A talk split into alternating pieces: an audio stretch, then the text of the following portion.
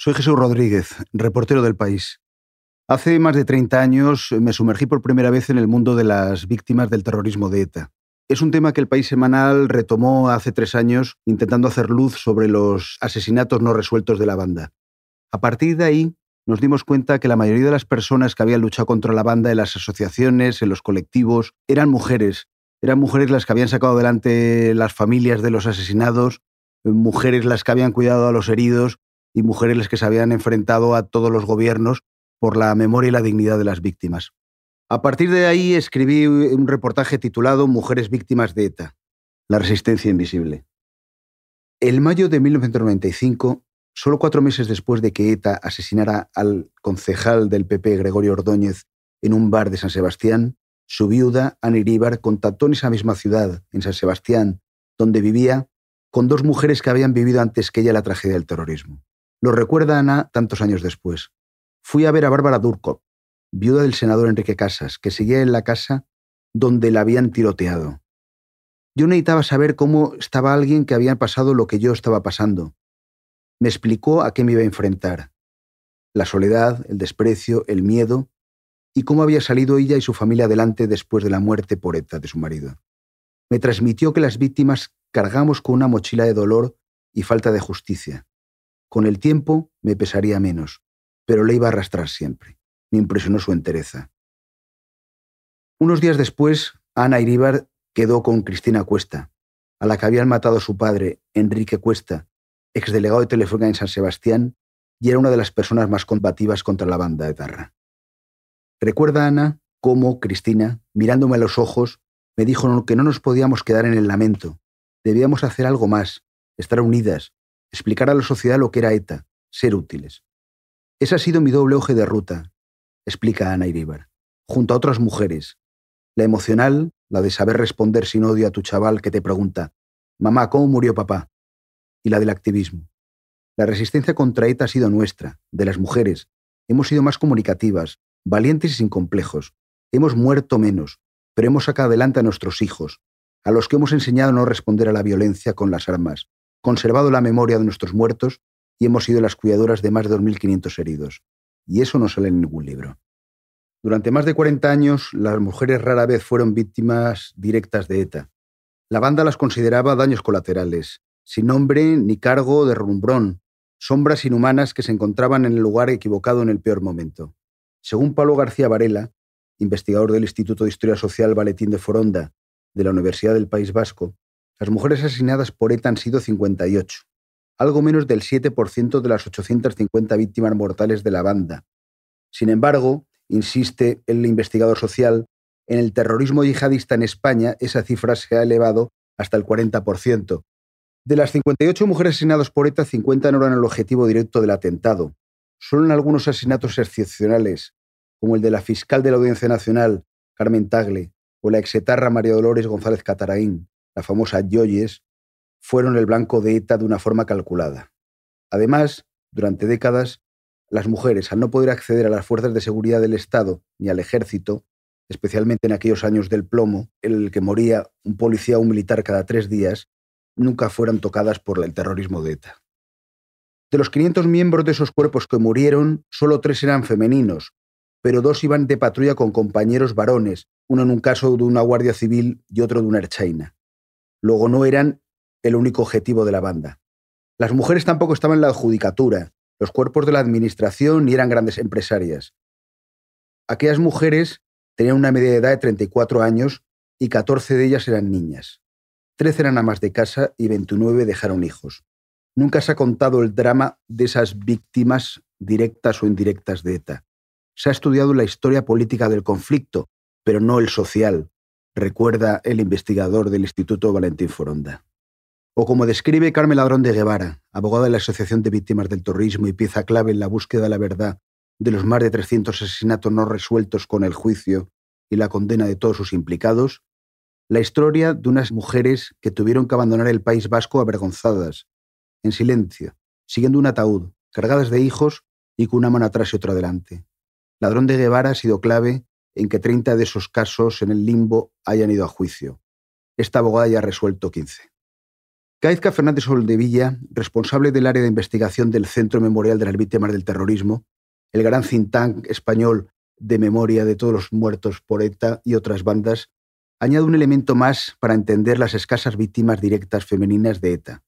El machismo de los etarras, que se veían como valientes y nobles gudaris que tenían la misión de salvar a la patria. Como recuerda Gaisca, matar a mujeres o niños no encajaba en el retrato patriarcal en el que se habían imbuido los etarras. Sin embargo, cuando comenzó su momento de debilidad, a mediados de los 80, cambiaron de táctica y se lanzaron a golpear objetivos más indiscriminados, como Hipercor o las casas cuartel de Zaragoza y Vic. De ahí murieron muchas mujeres y sobre todo murieron muchas menores. Otra de las personas que más sabe de terrorismo en España es el exministro de Cultura socialista José Manuel Rodríguez Uribes. Fue entre 2006 y 2011 el primer director general de apoyo a las víctimas del terrorismo.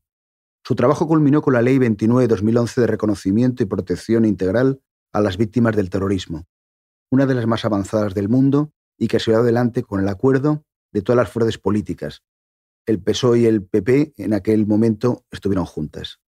Uribe se explica que hasta conquistar ese consenso hubo que pasar cuatro grandes etapas en el reconocimiento de las víctimas de ETA. Según la descripción del exministro, la primera, desde 1968, con el primer asesinato de ETA, el guardia Pardines, hasta mediados de los 80, fue de negación de las mismas. Eran de una total irrelevancia moral, social, política y jurídica, y ni siquiera gozaban de una distinción singular frente a otras víctimas de delitos comunes daba lo mismo que les matara el lute o un etarra, el caso era el mismo.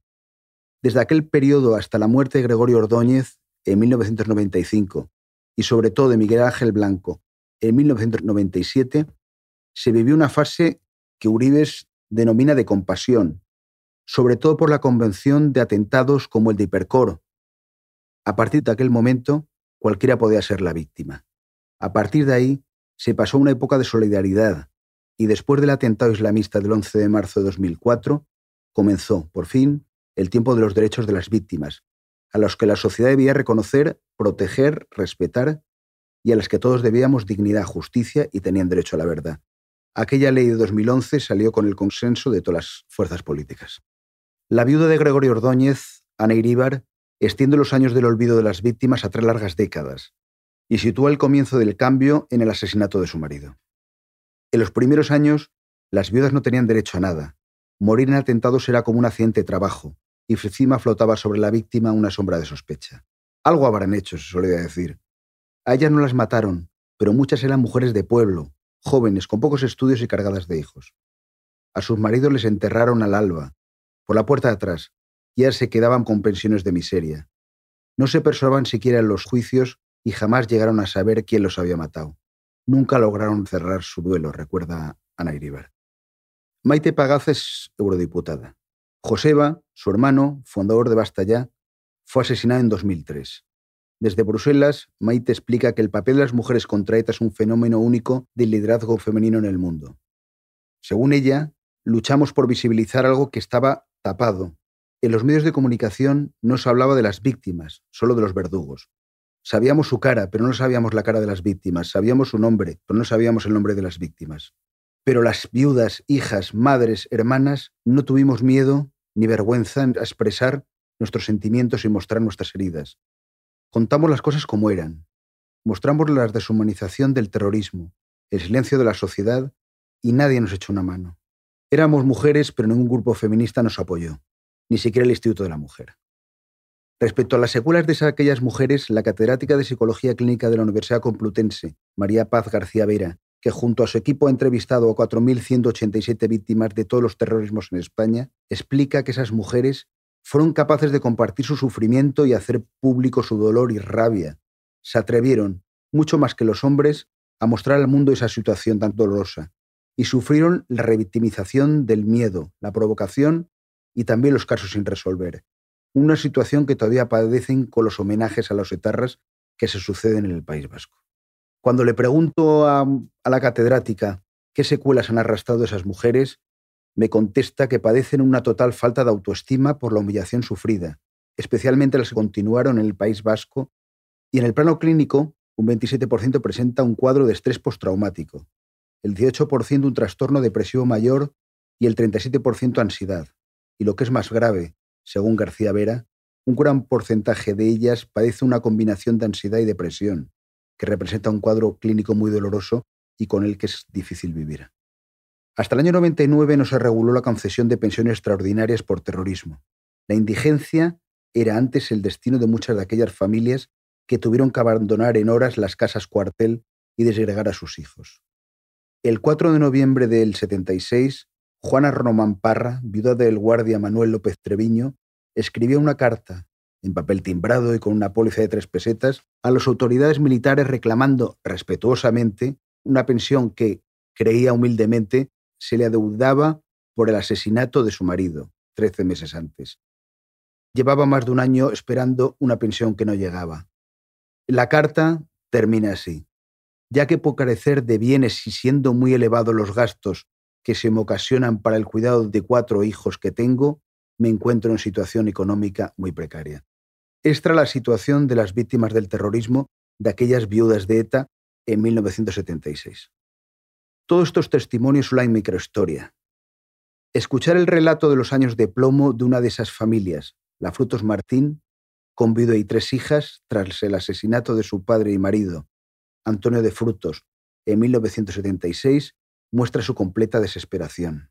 Como recuerda María Martín la viuda del guardia, en un momento la vida mandaba a tu marido bajo tierra, a ti a la soledad y a tus hijas separadas de ti a un colegio de huérfanos, porque ni siquiera te quedaba una pensión para poder tenerlas en casa a tu lado. O la de Mercedes Araujo, cuyo marido, inspector y artificiero del Cuerpo Nacional de Policía, Andrés Muñoz, fue masacrado en 1991 mientras desactivaba un artefacto explosivo. Nunca pensabas que eso te podía pasar a ti, dice Mercedes. Yo me quedé sola con seis hijos, uno con una discapacidad grave y otra de cinco años. Otra de mis hijas no hablaba de su padre en el colegio porque le daba vergüenza. Nunca he perdonado a los que le hicieron a mi esposo aquello. Que no haya podido conocer a sus diez nietos, pero nunca educó a mis hijos en la venganza. La primera pira de la resistencia contra ETA la pusieron tres mujeres en 1981 con la creación de la VT. Ana María Vida Barca, Sonsoles Álvarez de Toledo e Isabel Oshí. En 1998 serían otras tres víctimas indirectas de ETA. Teresa Díaz, Consuelo Ordóñez y Cristina Cuesta las se constituirían el colectivo de víctimas del terrorismo en el País Vasco, COVITE. La lista de resistentes sería engrosando, según explica el historiador Gaisca Fernández del Memorial del Terrorismo, con nombres clave en la lucha contra ETA y en la visibilización del dolor, como Irene Villa, que perdió las piernas en un atentado con explosivo. Y también, por ejemplo, la viuda y las hijas de Fernando Buesa, hoy empeñadas, según explica una de ellas, Marta Buesa, en que los hechos se conozcan con profundidad y rigor, relatárselos a una sociedad abierta a escuchar y que salga del letargo, tener unos principios éticos claros, deslegitimar a ETA y educar a la sociedad vasca en los valores democráticos. Otras de estas mujeres fueron Marimar Blanco, hermana de Miguel Ángel Blanco y eurodiputada del PP. Maita Araluce, presidenta de la Asociación de Víctimas del Terrorismo. María Teresa Castells, propietaria de la famosa librería Lagun de San Sebastián y esposa del socialista José Ramón Recalde, tiroteado en la cara por ETA. O Ángeles Pedraza. O la diputada del PP Teresa Jiménez Becerril, que perdió a su hermano y su cuñada. O las europarlamentarias Maite Pagarzuntundúa y Bárbara Ducor la primera de Ciudadanos y la segunda del PSOE. Ellas fueron la resistencia visible.